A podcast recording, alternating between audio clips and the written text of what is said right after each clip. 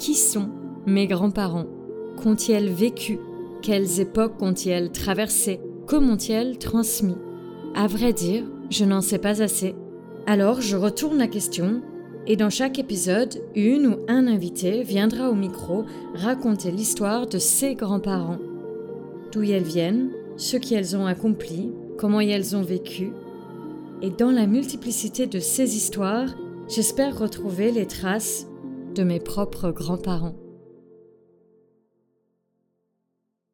Au début de cette saison, j'ai avoué que Passer recomposé, qui a pour vocation de révéler une partie intime de notre histoire avec un grand H, m'aidait aussi à mieux saisir ma propre histoire familiale, car je ne la connais pas si bien, ma famille. J'ai grandi loin de mes grands-parents, j'ai été plus longtemps anglophone que francophone, et je suis toujours pas arabophone. Alors pour remédier à tout cela, j'ai décidé d'appeler mes oncles et tantes. C'est eux qui sont les gardiennes et gardiens de la mémoire familiale, c'est eux qui sont accessibles, c'est eux qui acceptent de témoigner au micro pour parler de leurs grands-parents, c'est-à-dire mes arrière-grands-parents. Dans cet épisode, c'est le côté maternel de ma famille que nous allons explorer, avec Jean-Louis, l'aîné de mes oncles et tantes, et Marianne, la cinquième sur les sept. Et elles ont presque 15 ans d'écart, et donc des souvenirs souvent communs, parfois complémentaires et aussi différents de leurs grands-parents. C'est pourquoi nous avons changé un peu le format et enregistré Jean-Louis et Marianne ensemble. Je les ai fait littéralement partager un micro et donc le son est un peu moins bon que d'habitude. Enfin, avant de leur laisser la parole, je vous fais aussi deux trigger warnings. Dans la première moitié de l'épisode, il sera question de disparus de la Première Guerre mondiale et de la reconnaissance de leur corps. Dans la seconde moitié de l'épisode, il sera question de la mort d'un enfant. Je laisse la parole à Marianne et Jean-Louis. Alors, euh, notre grand-père Jean euh, est né en 1887. Il est mort en 71, donc ça fait déjà un petit bout de temps. Il était médecin et médecin euh, issu d'une ascension sociale puisque sa famille était plutôt modeste au départ. Donc en remontant à l'envers, son père était receveur des postes à Paris, son père Paul. Il a commencé receveur des postes rue de Tolbiac et après à la place de l'hôtel de ville qui était le top du top des postes à, Paris. Oui. Donc c'est effectivement un, beau poste. C'est lui qui gérait euh, un bureau de poste. C'était un poste à responsabilité parce qu'à l'époque, euh, les, les, postes, c'était pas automatisé comme maintenant, donc euh, c'était mm. quasiment un chef d'entreprise avec une situation confortable, avec un, un mm. appartement de fonction. quand je dis appartement, c'était peut-être une maison. Et il habitait rue de Rivoli, ce qui était pas mal non plus. Son grand-père Jules était sous-chef de bureau à Richardville. Richardville, c'est un petit, un petit village qui est du côté d'Étampes, dans l'Essonne. Son arrière-arrière-grand-père était instituteur. Et donc, à la base, il avait un arrière-arrière-arrière-grand-père, Claude, qui est né en 1746, était maçon. Donc, euh, mon grand-père, en fait, est, monté euh, par l'école de la République. Et d'ailleurs, il avait gardé toute, euh, toute la culture. Et il était donc médecin à Brie-sur-Marne. Brie-sur-Marne, c'était à l'époque un petit, une petite ville à 15 km de Paris, mais euh, c'était encore presque un village de campagne. Je me rappelle dans ma jeunesse, euh, on allait chercher le lait à la ferme à côté. Et il était euh, issu d'une famille où il y avait huit enfants. Donc Jean était le second. L'aîné était Marie, qui est, est décédée en 68. Derrière lui, euh, il y a un dénommé Louis qui euh, faisait l'école de la magistrature indo-chinoise. Donc c'était euh, de belles études à l'époque. Malheureusement, il a été tué à l'âge de 29 ans pendant la guerre de 14. Mon grand-père en a été très très touché. D'autant plus que le troisième garçon, Francis, faisait des études d'architecture aux Beaux-Arts à Paris. Il était très brillant et il a été tué à 23 ans à la guerre de 14, dans les premiers jours. Ensuite, il y avait trois autres garçons, André, Roger et Gabriel, qui étaient en fait les, les petits frères, entre guillemets, du grand-père, qui euh, s'en apparemment pas mal occupé. Et une dernière fille, Adrienne. Donc lui, il a quand même eu un rôle d'aîné, entre guillemets. Effectivement, il avait assumé un certain nombre de responsabilités dans la famille, et notamment qu'au moment de la guerre, alors Jean-Louis, tu sais peut-être, ils ont mis plusieurs jours à annoncer que le deuxième fils avait été tué, ce d'autant que euh, je crois que c'est le deuxième fils qui a été porté disparu. Et après, il y a eu ces souvenirs épouvantables parce qu'en fait, il fallait aller euh, essayer de retrouver le corps. Et euh, il était roux, son frère. Donc, en fait, quand on trouvait un corps non identifié roux, il fallait aller voir si c'était son frère. Donc ça, c'est quelque chose qui avait marqué euh, très, très fortement euh, sa vie d'adulte. Et en fait, ils n'ont jamais identifié euh, réellement le corps. Mais ça a été une vraie quête, une quête même assez tardive, parce que moi, je me souviens que quand j'étais enfant, on me disait que la tente du soldat inconnu, c'était peut-être notre, notre grand-oncle qui était sous l'arc de triomphe parce que c'était un soldat inconnu, etc. Donc c'est vraiment, ça a été un fait assez marquant. Euh. Et en fait, celui qui est décédé, euh, un des premiers, là, qui faisait l'école des beaux-arts et tout, était nommé à Rome. Donc euh, il était particulièrement brillant. Ce que certains, c'est que probablement habitant Victor Rivolis ont fait des écoles à Paris. Je, suppose que mon grand-père a fait l'école de médecine de Paris. On voit bien qu'ils ont fait des études supérieures. Donc, euh, bah, probablement, l'idée était aussi euh, de, les promouvoir dans une vie euh, plus facile. Alors, le, grand-père Jean prenait des, cours de violon et, il a rencontré sa future femme Mathilde, qui, elle, prenait des cours de piano. En fait, ils ont deux ans de différence. Ils, ils ont quand même attendu la majorité de Mathilde pour se marier. Mon grand-père s'est marié à l'âge de 24 ans. Mathilde était issue d'une famille euh, d'industriels euh, plutôt aisés? C'est d'une famille d'Alsaciens qui a émigré en France suite à la guerre de 70 et ils avaient une teinturerie de laine, donc une usine qui tournait bien, mais que les Prussiens euh, ont indirectement récupéré en envahissant l'Alsace et la Lorraine. Il y a un des frères du père de Mathilde qui est resté là-bas pour se gérer, l'usine, pendant que euh, son autre frère, lui, a immigré en, France, à Juvisy, où il a ouvert une, euh, une usine de papier peint. Donc effectivement, il y avait une, filature et une teinturerie. En fait, il y a beaucoup d'eau dans ce coin-là. Donc on n'hésitait pas à utiliser l'eau de la rivière pour les teintures. Moi, j'avais entendu dire que la marque euh, s'appelait euh, les laines Le Hibou. Et quand on disait au grand-père, euh, mais pourquoi le hibou? Il disait, c'est pas plus idiot que la laine Le Pingouin. Et le Pingouin était bah, le principal concurrent. Ils ont pris une décision très rapide, donc de sauver le maximum d'argent et de bijoux planqués dans les ourlets des vêtements pour arriver à pied en France, en faisant le choix d'être français, ce qui est déjà un choix qui a pas mal conditionné, à mon avis, l'histoire familiale, parce que notamment, ils ont abandonné la langue alsacienne, ils ont gardé un peu de, cuisine alsacienne avec euh, l'histoire de la choucroute et du kouglof, mais en fait, euh, l'idée c'était l'intégration et d'avancer vers un avenir, tout en sachant qu'effectivement ils étaient battus en 14, en face probablement de leurs frères, cousins, etc. Ce qui était assez compliqué. Et, je crois que la filature a fait faillite au moment de la guerre. Moi, je suis né en 45, donc bien après que la France ait récupéré l'Alsace et la Lorraine, et c'était encore dans la famille un traumatisme, qu'ils étaient obligés de fuir l'Alsace euh, et se réimplanter en, région parisienne. Effectivement, et ça c'est assez intéressant parce qu'il y a quand même une phrase familiale classique, c'était encore un que les Prussiens n'auront pas, quand on parlait d'un repas ou de quelque chose, ça c'était bien ancré. Et puis, euh, y avait à la fois un non-dit de l'histoire familiale. Pépé Jean, je veux dire, ne parlait pas de sa guerre. En 14-18, il était médecin, donc euh, il avait vu un certain nombre d'horreurs. Il avait été blessé deux fois. La phrase classique, c'était euh, on veut plus en parler. On avance, on veut plus en parler. Moi, c'est quelque chose qui m'a assez marqué, la capacité à se dire euh, on vit des choses très douloureuses, mais on avance. Moi, j'ai jamais entendu dire qu'à un moment ou à un autre, ils aient eu envie de retourner vivre en Alsace. On était français, on parlait français, et nos enfants ont été élevés dans la culture française et avec un respect de la France, parce que euh, la France l'avait accueilli.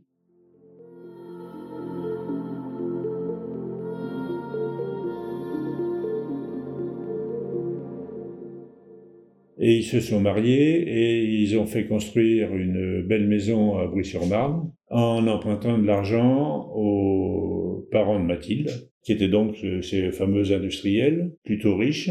Et cette maison était une très belle maison bourgeoise, une des plus belles du, du village, puisqu'ils étaient médecins, donc il fallait montrer un certain statut. Ben, ça s'est passé quelques mois avant le départ à la guerre. Le grand-père est parti comme médecin à la guerre. Il s'est retrouvé à Verdun dans des conditions affreuses de la guerre euh, de l'époque, la guerre des tranchées. Entre autres, euh, il allait chercher les blessés entre les lignes dans le no man's land et pour les ramener et pour les soigner, ce qui euh, lui a valu des médailles militaires et la Légion d'honneur avec double palme un comportement exemplaire et sans doute très traumatisant. Mais aussi traumatisant pour Mathilde, qui s'est retrouvée euh, jeune, euh, jeune mariée avec euh, un mari dont elle avait très peu de nouvelles, puisque l'histoire dit que quand il est parti à la guerre, elle n'a pas eu de nouvelles pendant six mois. Il a fait toute la guerre, il a été blessé deux fois, il en a jamais, il en parlait jamais.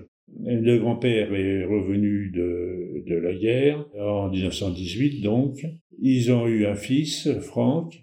Quelques mois ou quelques années après, le père de Mathilde a vendu son usine, à sans doute un bon prix, et il a eu la très bonne idée de placer tout son argent dans l'emprunt russe, qui était un emprunt soi-disant garanti par l'État français sans aucun risque, sauf qu'il n'avait pas prévu la révolution bolchevique et que les bolcheviques ont annulé toutes les dettes de la Russie, ce qui fait que euh, le père de Mathilde, donc euh, mon arrière-grand-père, s'est retrouvé ruiné, étant donné qu'il avait prêté de l'argent pour construire la maison. Il a trouvé tout à fait naturel de venir habiter chez son gendre et sa fille pendant 20 ans, jusqu'à sa mort, sachant qu'à l'époque, c'était les vieux qui commandaient, donc c'est la belle-mère qui commandait dans la maison de sa fille, ce qui était une situation, euh, semble-t-il, assez désagréable.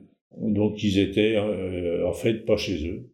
Je crois qu'en plus, il y avait aussi, euh, je sais pas si c'était une sœur de Mathilde ou une sœur de Jean qui vivait à la maison avec eux. Donc ils avaient trois personnes en plus. La sœur en question, elle est morte à petit feu. Le, souvenir euh, que que j'ai retenu en tout cas, c'est que euh, la succession de, de, de deuil faisait qu'à l'époque on portait le grand deuil, etc., etc. Maman disait elle avait porté le noir euh, quasiment jusqu'à 15 ou 16 ans, complètement noir. Et euh, les, les, les, parents, les grands-parents, tout ça, tout le monde était en noir. Donc franchement, ça a été...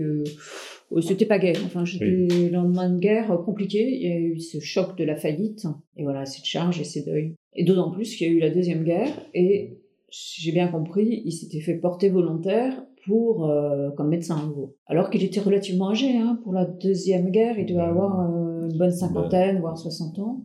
Entre les deux, il y a eu quelques mm. années euh, où donc il était médecin de campagne, euh, avec une très bonne réputation. D'abord, il avait cette maison où il avait son cabinet installé dans sa maison, une salle d'attente, et euh, à l'époque, bah, il faisait des soins chirurgicaux, il faisait à peu près tout, et notamment il faisait des accouchements, et il avait une bonne réputation parce qu'en fait, il exigeait d'avoir du linge propre quand il allait accoucher en campagne, et donc il avait une faible mortalité infantile et maternelle à une époque où euh, on mourait en couche euh, beaucoup plus que maintenant. Et aussi assez classiquement, en fait, euh, il était payé en nature. Donc, il n'avait pas obligatoirement une ambulance, mais par contre, bah, classiquement, on lui apportait du beurre, on apportait des œufs, des poulets, des choses comme ça pour le payer. Donc, ça avait un côté campagnard qui était assez, assez plaisant, parce que finalement, voilà, ça faisait partie de la, la vraie vie. Le premier enfant, qui était Franck, était apparemment un garçon un peu difficile et très mal travaillé à l'école, ce qui désespérait son père. Et il a en plus été en sanatorium pour cause des problèmes de santé. Donc il a eu euh, une jeunesse perturbée. Et le deuxième enfant, qui était en fait notre mère, euh, elle était la petite fille modèle, euh, blonde, gentille, qui travaillait très bien à l'école, à tel point qu'elle a fini par faire médecine pour faire plaisir à son père, sachant que son frère aîné euh, ne réussissait pas à l'école et ne pouvait donc pas faire médecine et pas reprendre le, cabinet de son père. Il y avait très peu de femmes hein, qui faisaient les études de médecine, donc euh, c'était, euh, on voit bien qu'elle était brillante et sûrement très admirée par son père. Et bah, elle y a rencontré son mari. En fait, la vie était assez agréable parce que du coup, il avait une belle situation, notre grand-père, Jean, Ils vivaient dans un milieu de notables, ils avaient des amis euh, à côté, ils avaient une vie sociale. Ils bridgeaient beaucoup à l'époque, ils faisaient beaucoup de musique, puisque donc ils avaient gardé l'exercice de la musique l'un et l'autre. Et puis, euh, leur luxe, c'était euh, de partir en voyage.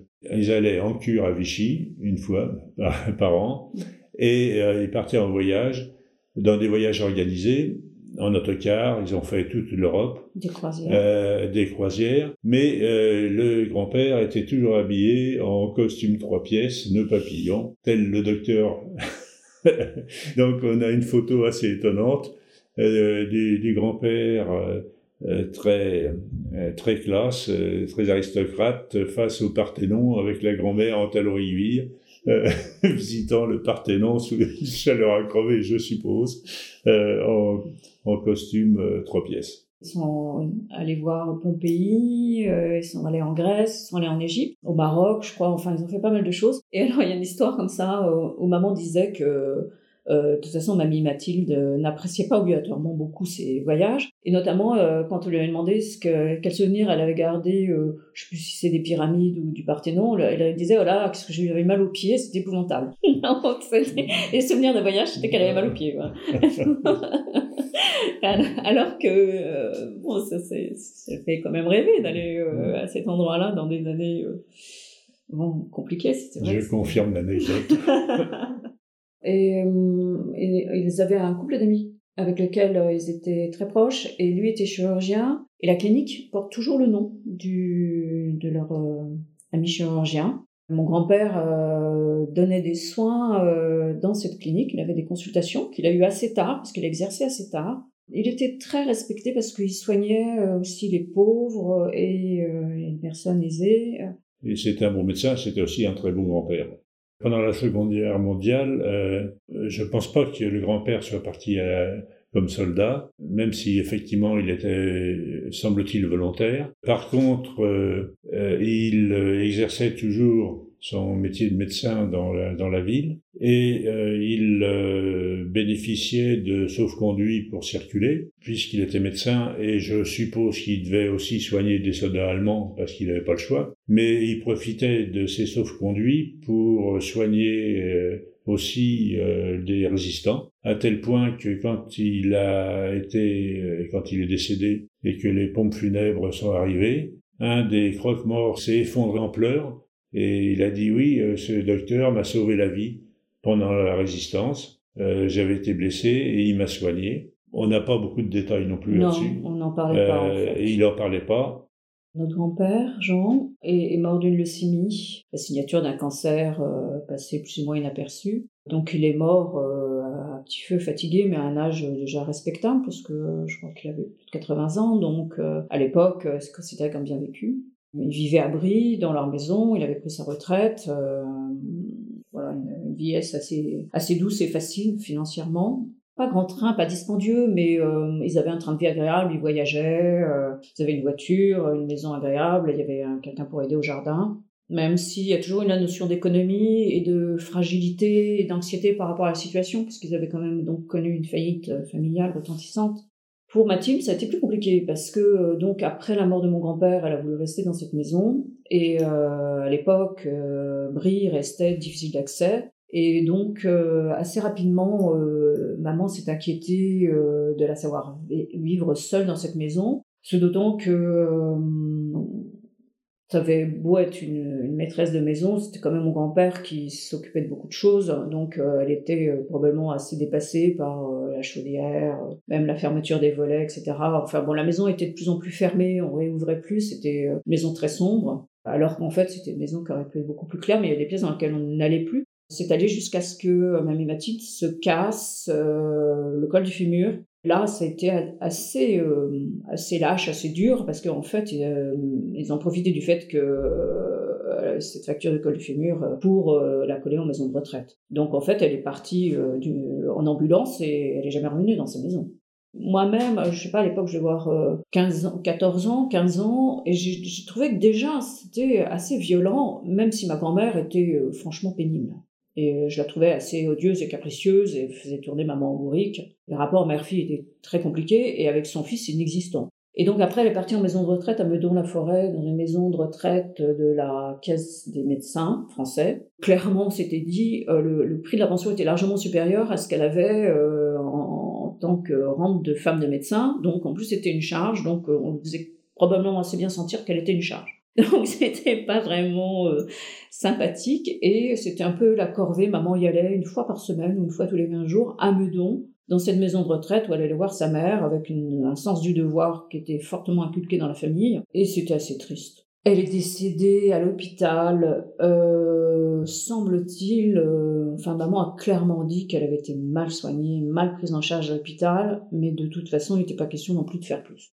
C'est sûr que la, sa fin de vie a été un peu, un peu difficile. Elle est partie faire les courses, elle s'est cassée le col du fémur dans ses courses, elle est jamais revenue dans sa maison. C'est dur, c'est dur. Mais il faut dire aussi que elle était devenue très dure et acariâtre. Sa fille, donc notre mère, a eu euh, sept enfants, dont moi le premier. Ma mère s'est donc mariée très rapidement, enceinte. Mon père étant euh, encore étudiant, elle étant étudiante, les grands-parents donc finançant les enfants pour qu'ils aient une vie euh, assez assez supportable. Mon père était relativement peu apprécié par euh, ma grand-mère, parce que en fait, il, rêvait de faire de l'avion et du planeur beaucoup plus que s'occuper de sa famille, faisant des enfants les uns après les autres, puisque ma mère a eu trois accouchements en trois ans. Moi-même d'abord, mon frère 18 mois après et ma sœur 18 euh, mois après. Et ça, la grand-mère le supportait très mal. Bon, visiblement, elle n'aimait pas tellement les enfants.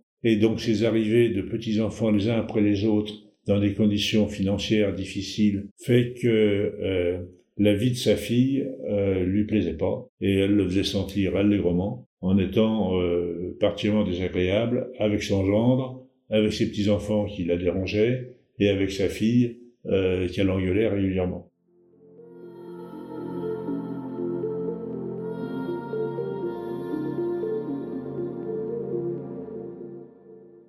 Autant la branche des grands-parents maternels était plutôt issue de la, campagne et d'une progression sociale réussie. Euh, la branche des grands-parents paternels, elle, est issue d'une génération de dentistes, puisqu'il y a eu cinq dentistes. La lignée commençant par un dénommé Pierre, qui euh, est né en 1793, et qui, semble-t-il, a commencé à être dentiste, ça c'était une supposition personnelle, à l'occasion des guerres napoléoniennes, il a dû peut-être dériver vers le côté euh, soigner les dents.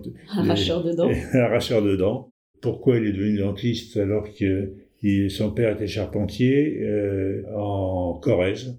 Peut-être qu'il y a eu des occasions à l'occasion des, des guerres napoléoniennes ou des parce qu'il a dû certainement étant né en 1793, être euh, enrôlé de plus ou moins de force dans les armées. Est-ce qu'il y a d'autres raisons Toujours est-il qu'il est passé de la Corrèze à Tours, où il a été arracheur de dents, parce qu'à l'époque, les dentistes étaient des arracheurs de dents. Et d'ailleurs, on a dans les archives familiales une petite carte de visite euh, en disant que le docteur euh, exerce à l'hôtel du, je sais plus quoi, du parc, tel jour, parce qu'en en fait, à l'époque, les dentistes allaient sur les champs de foire et s'installaient euh, dans les cafés et arrachaient les dents des gens dans les mmh. cafés.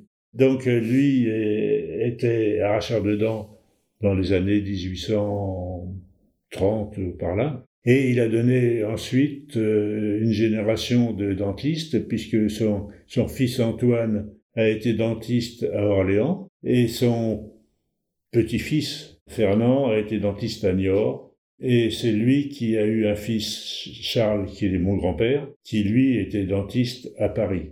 Sauf que c'était plus réellement des arracheurs de dents, c'était des médecins qui faisaient des spécialités en stomatologie et donc mon grand-père Charles était euh, du type bourgeois, bien établi, à Paris, dans le 8e arrondissement, et médecin de ville, contrairement à mon grand-père Jean, qui lui était médecin de campagne, entre guillemets, et euh, issu d'une progression sociale.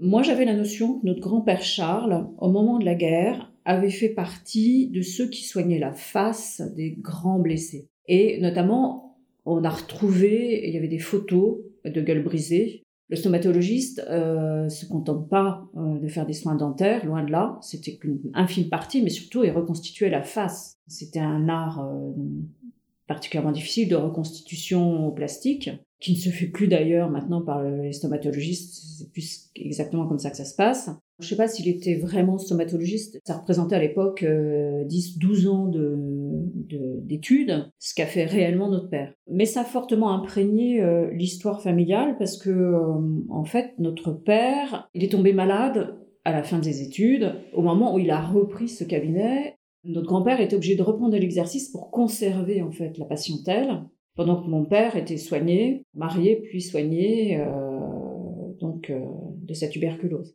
La grand-mère Alice était, euh, elle, issue d'une famille aussi relativement aisée, qui était pompe funèbre. On disait marbrier, on disait pas pompe funèbre. oui, absolument.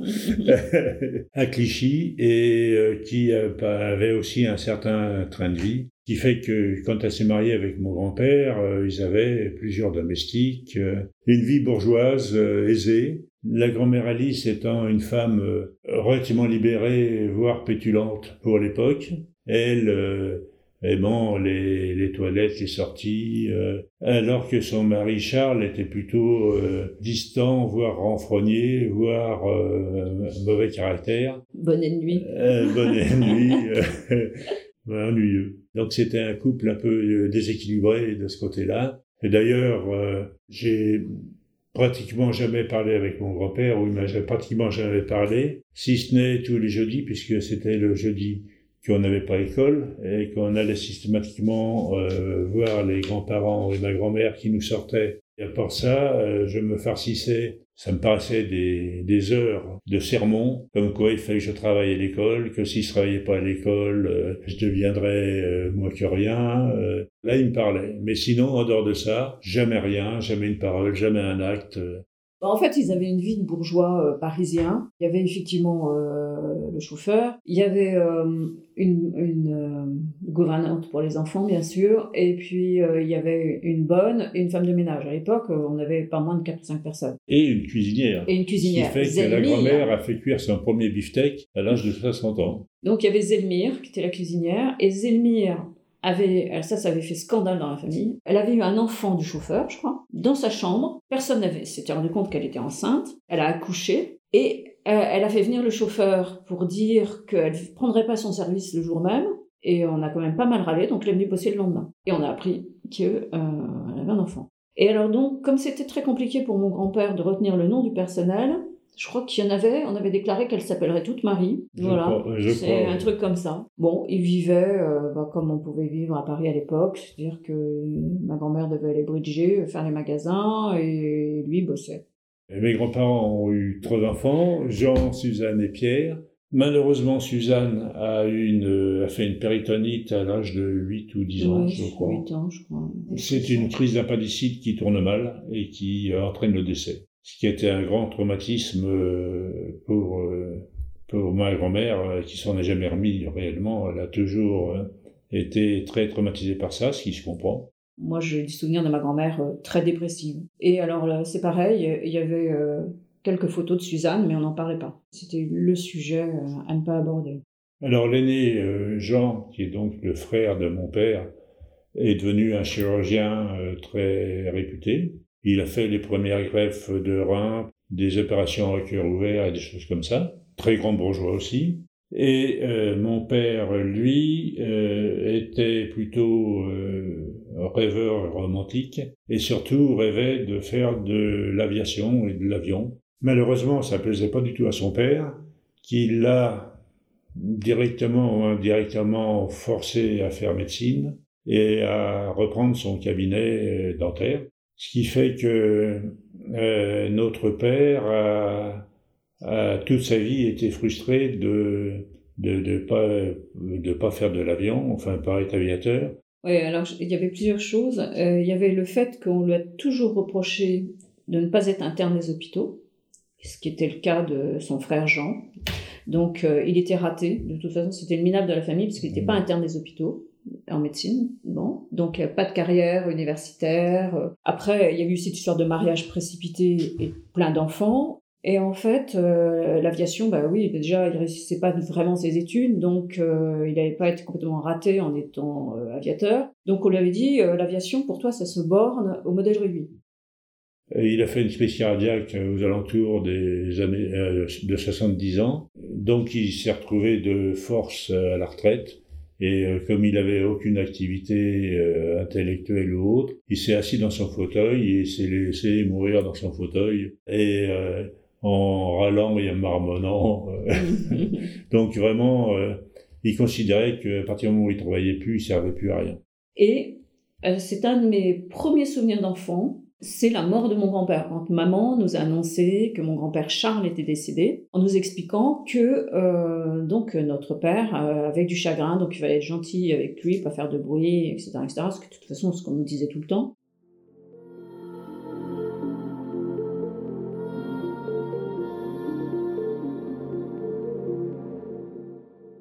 Donc les deux couples de grands-parents, c'était très différent. Il y avait le côté médecin de campagne par rapport au médecin bourgeois.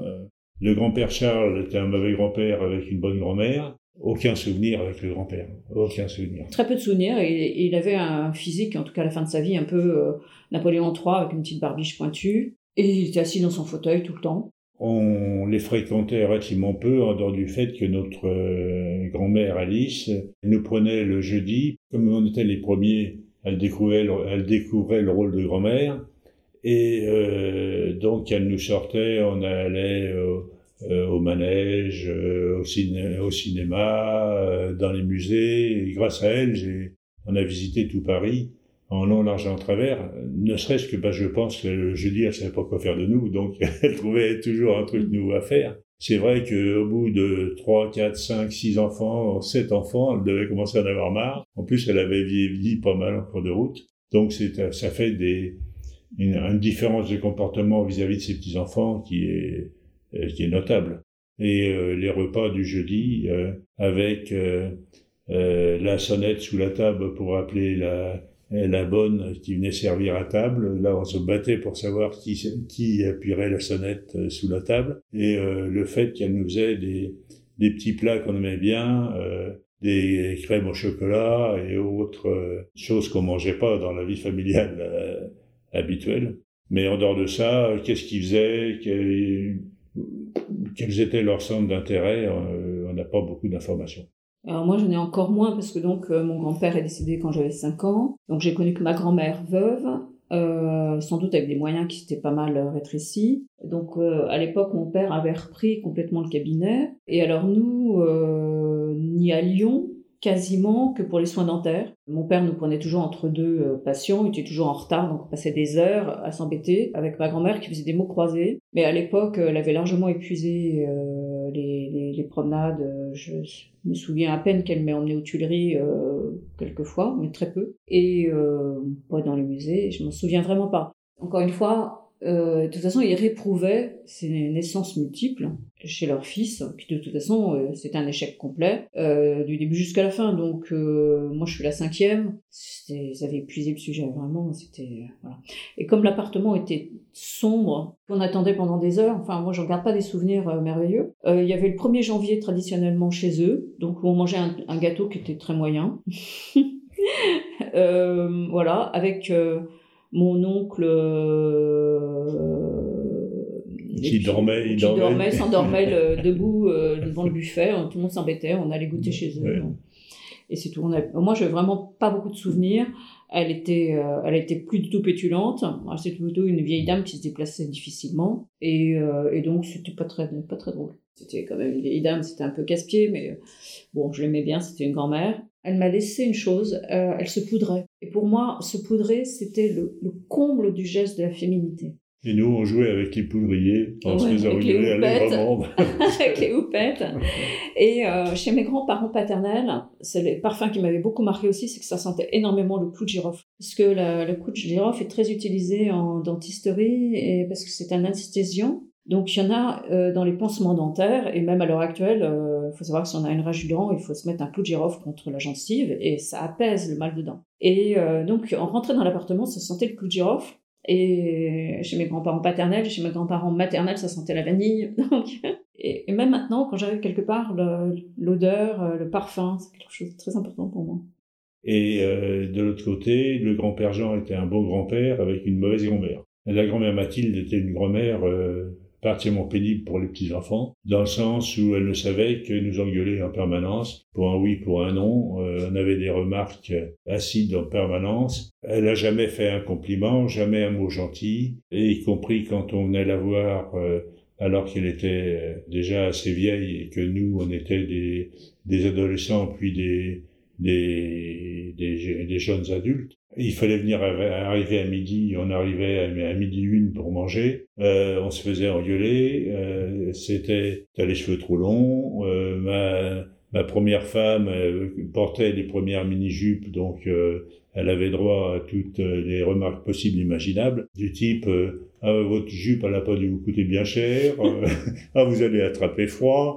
enfin bon, il fallait venir avec un un déjeuner en costume cravate je mettais pas de cravate, donc à chaque coup j'avais droit à des engueulades parce que j'avais pas de cravate. Jusqu'au jour où je suis arrivé avec un veston et une cravate, mais j'avais pas mis de chemise. De ce jour-là, elle, elle, a pu faire, elle pu faire.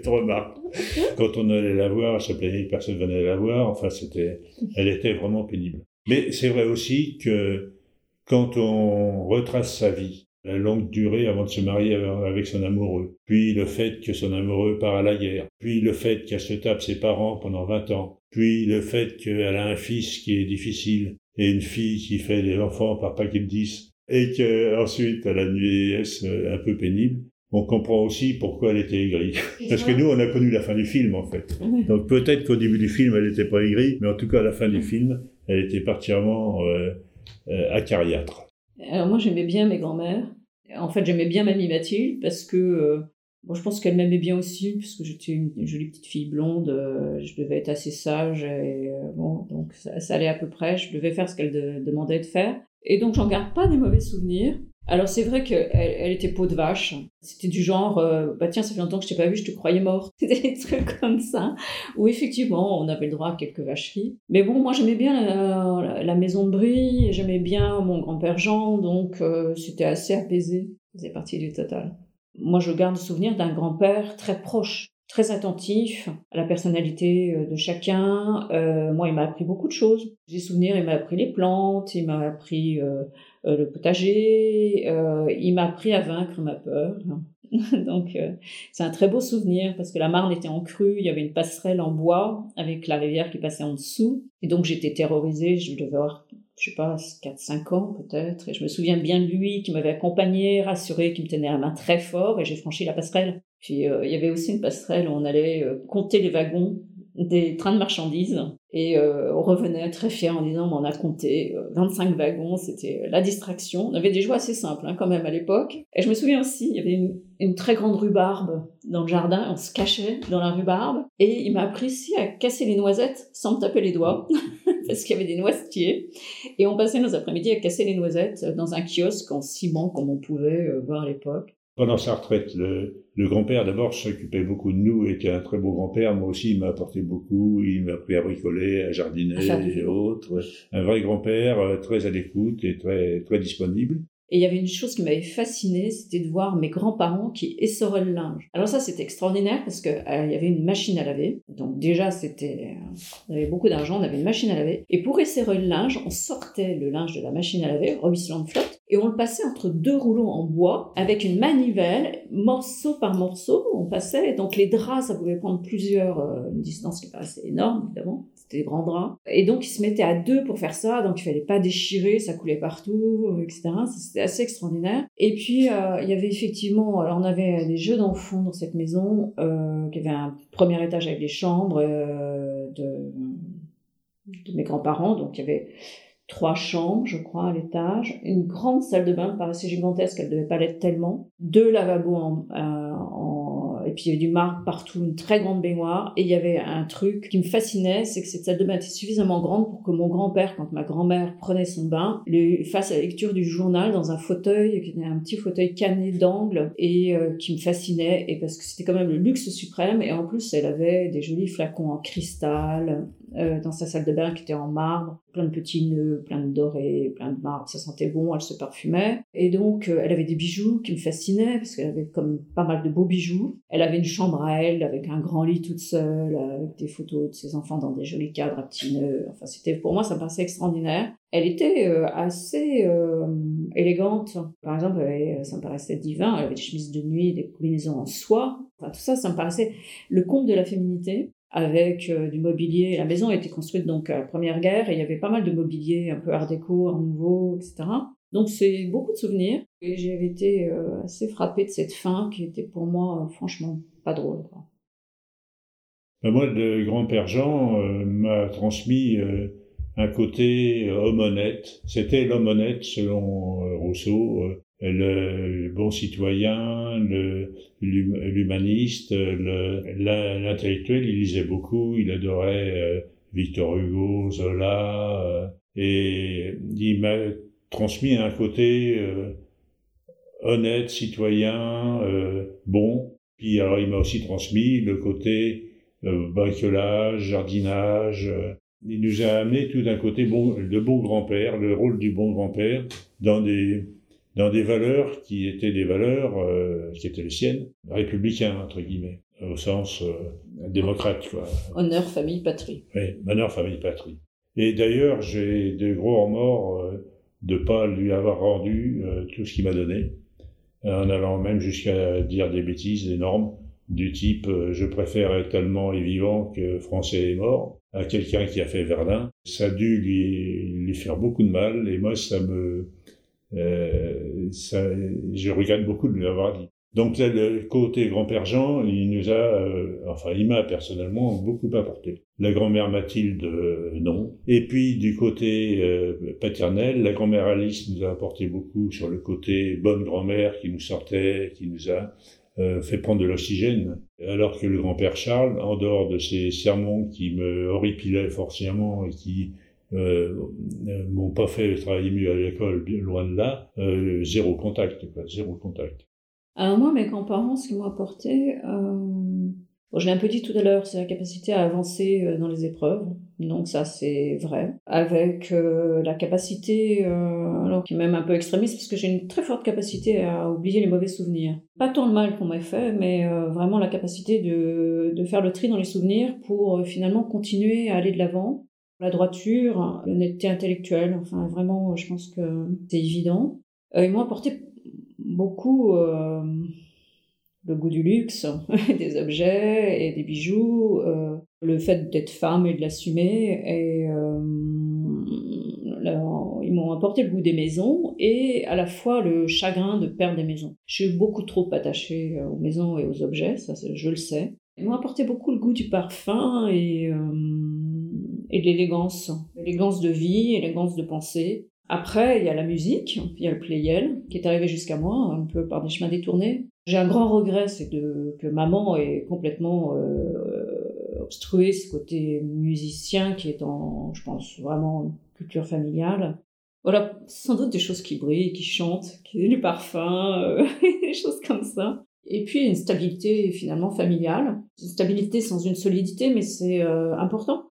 Puis on, on, accumule un tas d'informations au long de sa vie et de sa jeunesse en particulier. On n'y fait pas attention, on les mémorise pas. Il ressort. Et ça fait des, des pièces de puzzle qui, qui sont plus ou moins floues, qui sont plus ou moins déformées. Et, puis, euh, et, et, quand on essaye de, de, recréer le puzzle, on se rend compte que il y a un tas de trous, il y a un tas de choses, et les pièces s'emboîtent pas. Euh, c'est vrai qu'on a, euh, et puis on, on, les a pas tellement écoutées. C'est vrai qu'on regrette beaucoup. On, s'en foutait complètement. Hein. Un vieillard qui meurt, c'est une bibliothèque qui brûle. Et euh, toutes ces informations sur la famille, nos parents les avaient, nos grands-parents en avaient. Ça nous intéressait et pas. Tout ça, ça s'est envolé presque. Heureusement, il y a quelques écrits d'arbres généalogiques mm. gribouillés par-ci par-là. Euh, ce qui fait qu'on a retrouvé pas mal de choses pour remonter jusqu'à 1740. C'est pas nous qui aurions pu le faire. Toutes ces anecdotes, tout ça, euh, c'est un puzzle. Et puis, qui en plus est très subjectif, on le voit entre chacun. Euh, on écrit l'histoire d'une façon différente.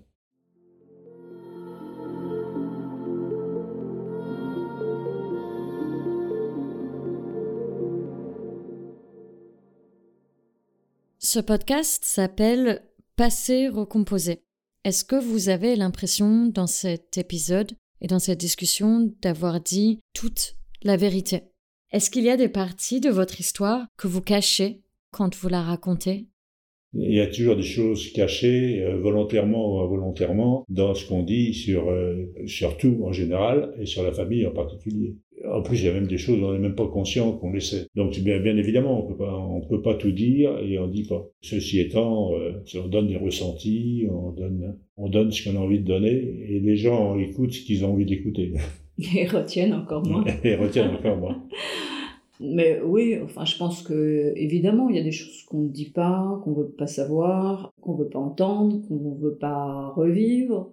Est-ce que là, pendant ce, temps d'échange, il y a des choses qu'on est volontairement cachées euh, Oui, aussi un peu par pudeur pour d'autres. Mais on n'est pas dans le conte de fées. Enfin, je pense qu'on est capable d'aller jusqu'au bout et de dire euh, clairement que euh, on a commis des erreurs par rapport à nos grands-parents ou à nos parents ou arrière-grands-parents et qu'on a des regrets parce qu'on n'a pas su écouter, qu'on mémorise qu'à moitié des éléments manquants. Mais Bon, on a une famille qui n'a pas grand-chose à cacher. Euh, si je me mettais à parler de ma belle famille, je pense qu'il y a des, des pans de vie qui sont plus douloureux. Et peut-être des choses qui se cacheraient euh, davantage, parce qu'on n'a pas de collabo dans la famille, on n'a pas de... On n'a pas à rougir de la famille. Donc ça n'a pas été une famille parfaite. Les, les, gens ont eu des comportements qu'on a tendance à juger euh, en voyant la fin du film. en les voyant vieux et en jugeant a posteriori, et puis quand on essaye de se mettre dans leurs problématiques de l'époque, de leur situation et autres, on se rend compte que finalement, on comprend mieux. C'est le privilège de l'âge. Le privilège de l'âge. Et dernière question avant de vous remercier et de nous dire au revoir. Si vous aviez un pouvoir magique, si vous en aviez la possibilité, est-ce que vous changeriez quelque chose dans le parcours de vos grands-parents? Et si oui, quoi? On n'a pas le droit de changer la vie des grands-parents. Euh, peut-être que je les aurais pu écouter, J'aurais plus euh, rendu à mon grand-père ce que je lui ai pas rendu, mais euh, j'ai pas le droit de changer euh, leur vie. Ils ont fait leur vie à leur façon.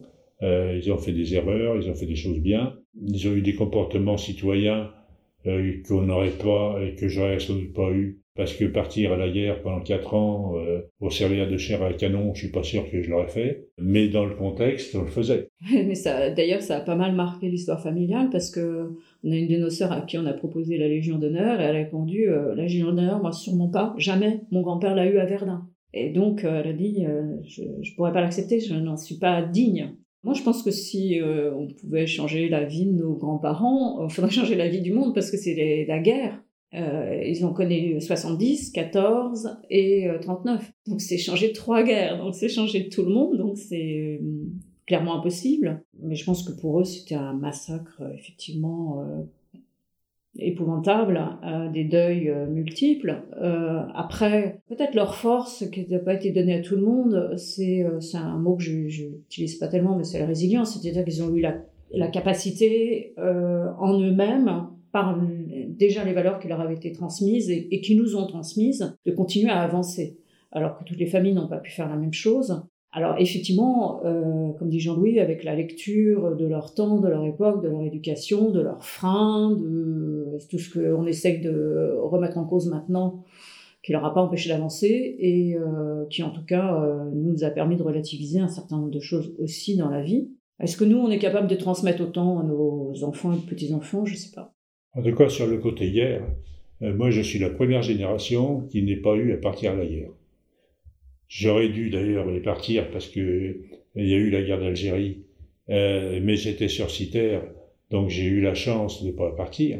Ça structure totalement différemment des vies. Eux, ils auraient subir ça, effectivement, trois guerres, nous pas. Et on profite de ce qu'ils ont bâti, donc on n'a rien à leur reprocher. Hein.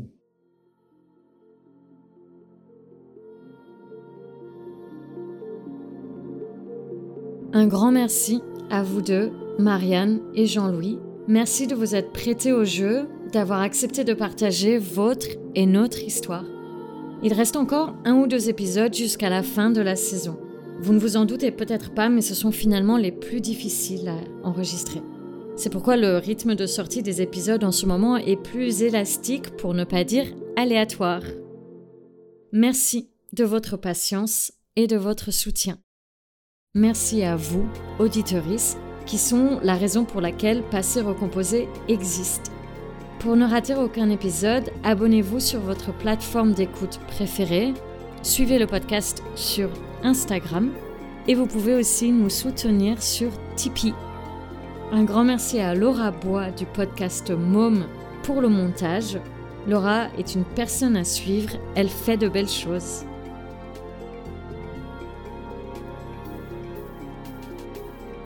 Merci pour votre écoute et à bientôt.